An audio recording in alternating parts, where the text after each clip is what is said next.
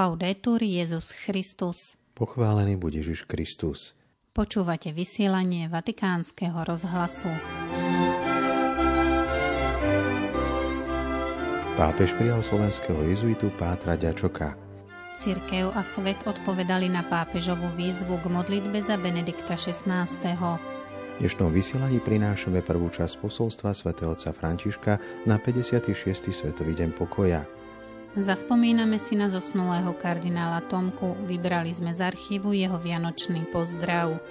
Vo štvrtok oktávy narodenia pána pri spomienke na svätého Tomáša Beketa, biskupa a mučeníka, vás pozdravujú Miroslava Holubíková a Martin Jarábek.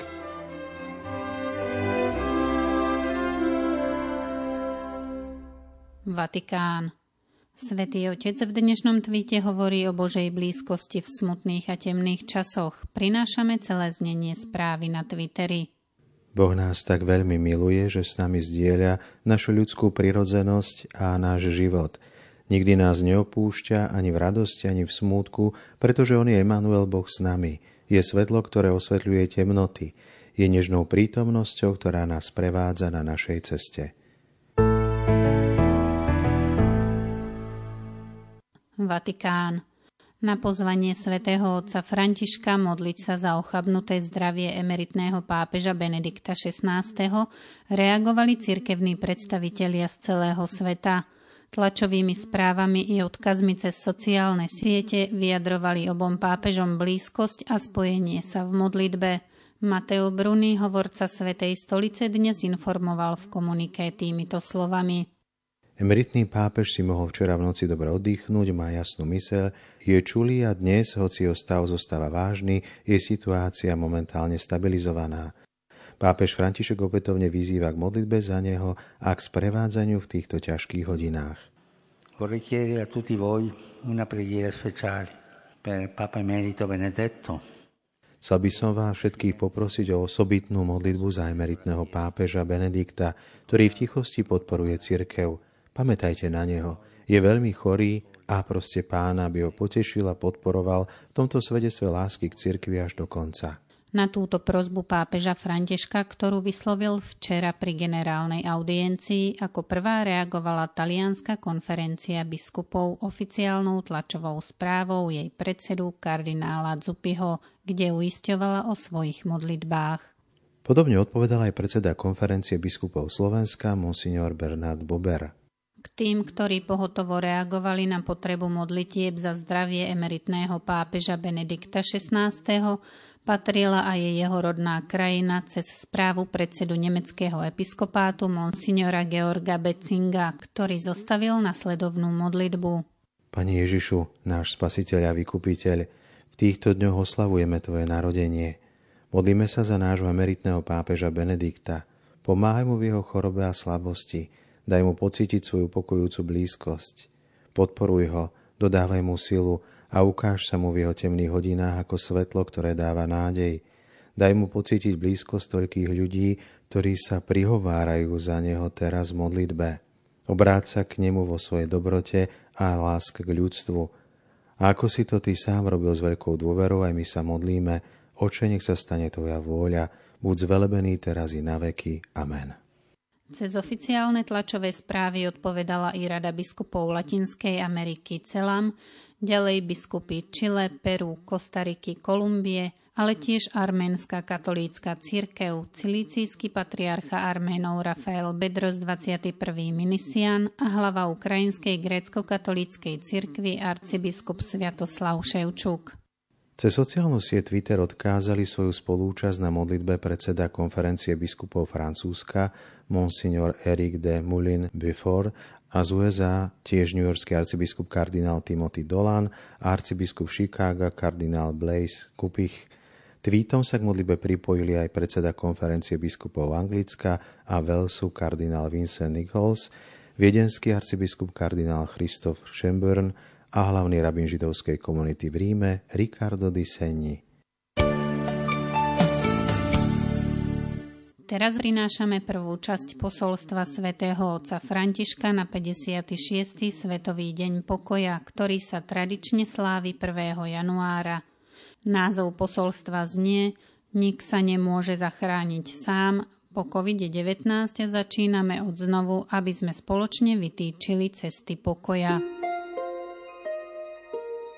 O časoch a chvíľach vám netreba, bratia, písať, lebo sami veľmi dobre viete, že pánov deň príde ako zlodej v noci – Týmito slovami apoštol Pavol vyzýval spoločenstvo v Solúne, aby pri očakávaní stretnutia s pánom ostalo neochvejné, s nohami a srdcom pevne na zemi, schopné pozorne hľadieť na historickú realitu a udalosti, teda aj vtedy, keď sa udalosti nášho života javia veľmi tragické a cítime sa zatlačení do tmavého a ťažkého tunela nespravodlivosti a utrpenia. Máme si zachovať srdcia otvorené pre nádej, dôverujúc Boha, ktorý je prítomný, nežne nás prevádza, posilňuje v námahách a predovšetkým udáva smer našej ceste. Preto svätý Pavol neustále vyzýva spoločenstva, aby bdeli, usilovali sa o dobro, spravodlivosť a pravdu. Nespíme teda ako ostatní, ale bdejme a buďme triezvi. Je to výzva ostať bdelí a neuzatvárať sa v strachu, v bolesti alebo rezignácii. Výzva nepodľahnúť roztržitosti, nestratiť odvahu, ale byť ako strážcovia schopní bdieť a zachytiť prvé svetlo úsvitu, predovšetkým v tých najtemnejších hodinách.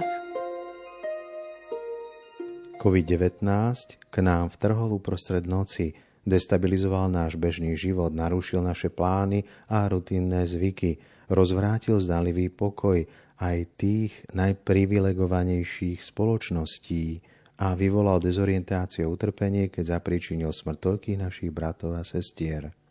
Svet zdravotníctva, ktorý sa ocitol vo víre neočakávaných víziev a v situácii, ktorá nebola ani z vedeckého hľadiska úplne jasná, sa zmobilizoval, aby zmiernil bolesť mnohých ľudí a pokúsil sa o nápravu – a rovnako aj politické orgány, ktoré museli prijať dôležité opatrenia v oblasti organizácie a riadenia mimoriadných udalostí.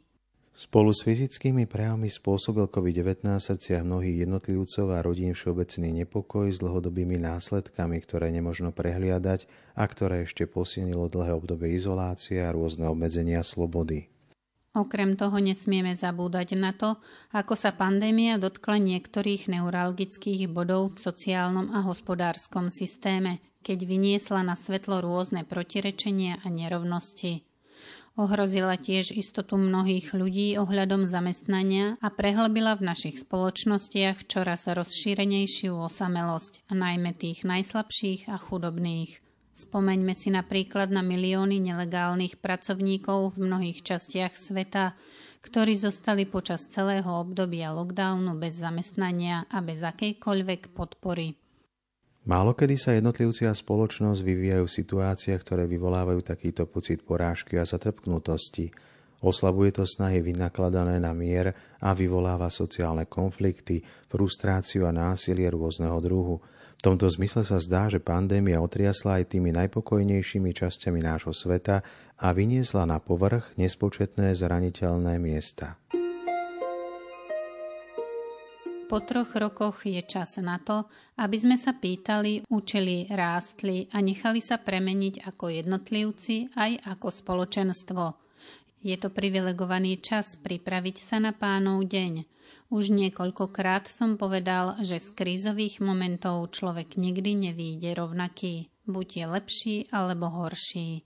Dnes sme vyzvaní, aby sme si položili otázku, čo sme sa naučili z tejto pandemickej situácie, akými novými cestami by sme sa mali vydať, aby sme sa zbavili pút starých zvykov, aby sme boli lepšie pripravení a odvážili sa na niečo nové, aké známky života a nádej môžeme využiť, aby sme sa posunuli vpred a pokúsili sa urobiť náš svet lepším. To bola prvá časť posolstva pápeža Františka k 56. Svetovému dňu pokoja.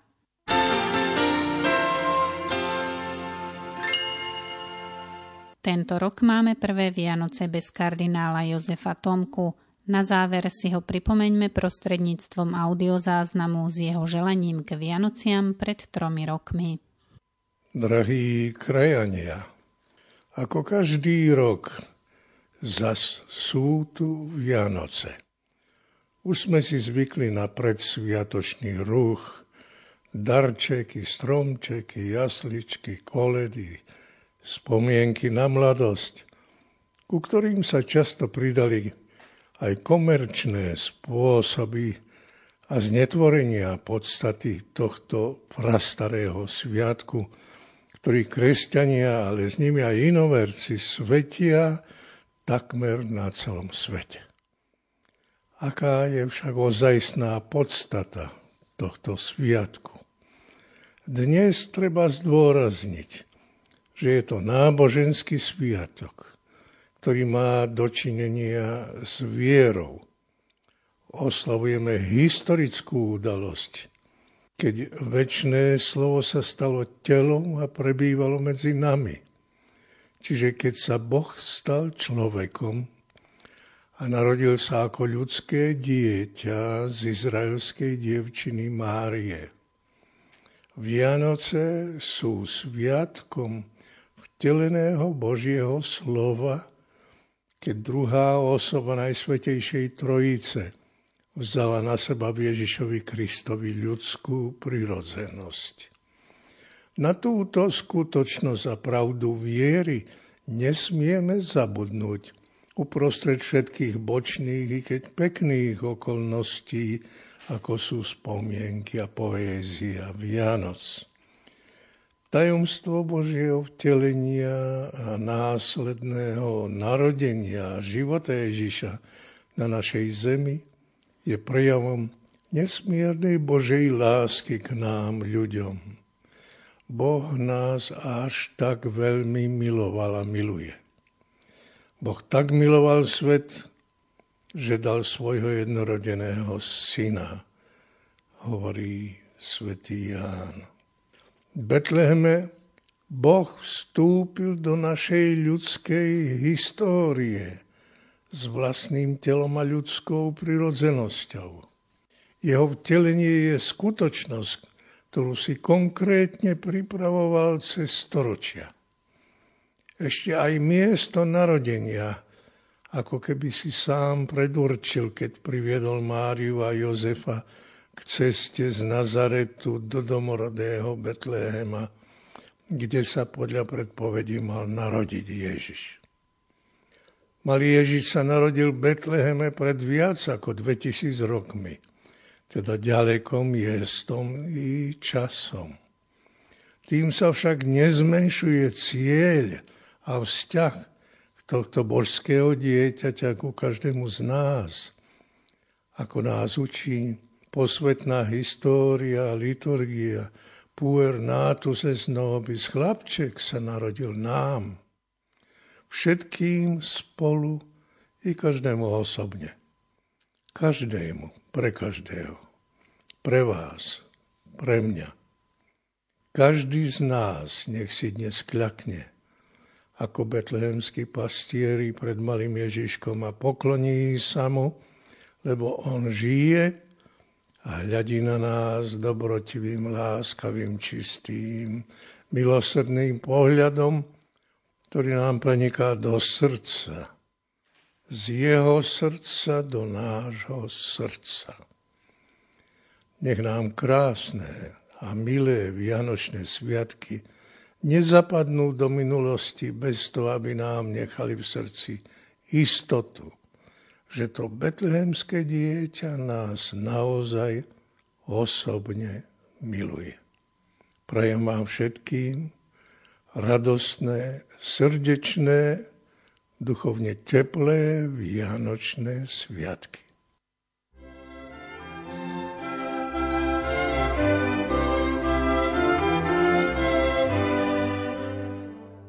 Milí poslucháči, do počutia zajtra, Laudetur Jezus Christus.